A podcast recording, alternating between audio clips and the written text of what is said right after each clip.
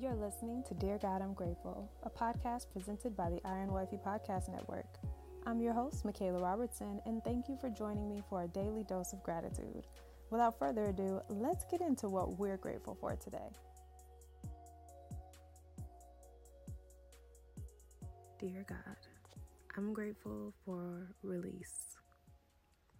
And it's interesting because when I went to record today's episode, I did not have this message planned. I had a different message planned for you guys for today. But the Holy Spirit brought this to my heart, and so I figured that I would definitely share. And so I'm grateful for release. I believe we've entered into a season where the Lord is releasing us, from prisons. Honestly, I believe he's releasing us from the prisons that we've created in our own lives, like prisons of fear and procrastination, and doubt and shame and sin, and prisons of worry and anxiety and self-hate and depression. These prisons that we have created in our own lives or allowed to consume our lives. And I believe that this is a season of release, that he's calling our number, he's calling our name to be released to the point where we are free to fully be who God created us to be. I believe that we are called right now to be released and to step into our God-given purpose. And I believe the Lord is releasing an overflow of peace, because there are so many people who just seek peace. And there are so many people who are imprisoned in this prison of just worry. Honestly, just worry and fear. I just feel it. There's so much fear. And I believe the Lord's releasing an overflow of peace throughout our hearts, throughout our homes, throughout our minds. And he's creating this space for us to enter into salvation and overflow.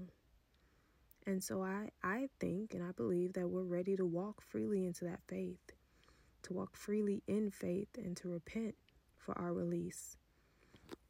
Because if we look at Romans 8:2, it says that we belong to him. The power of the life-giving spirit has freed us from the power of sin that leads to death. And John 8:36 says, if the Son sets you free, you are truly free.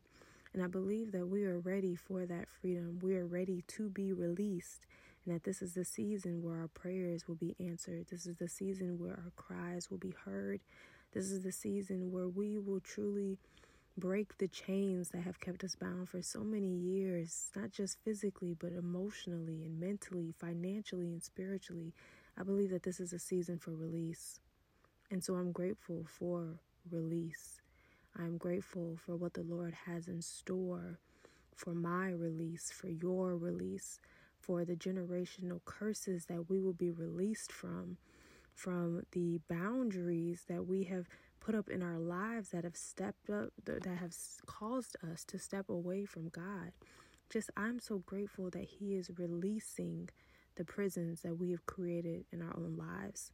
And I truly believe that this is the season for release. I don't know what the Lord has in store. I'm not even going to lie to you. Like I said, I did not have this message prepared in advance, but it was on my heart.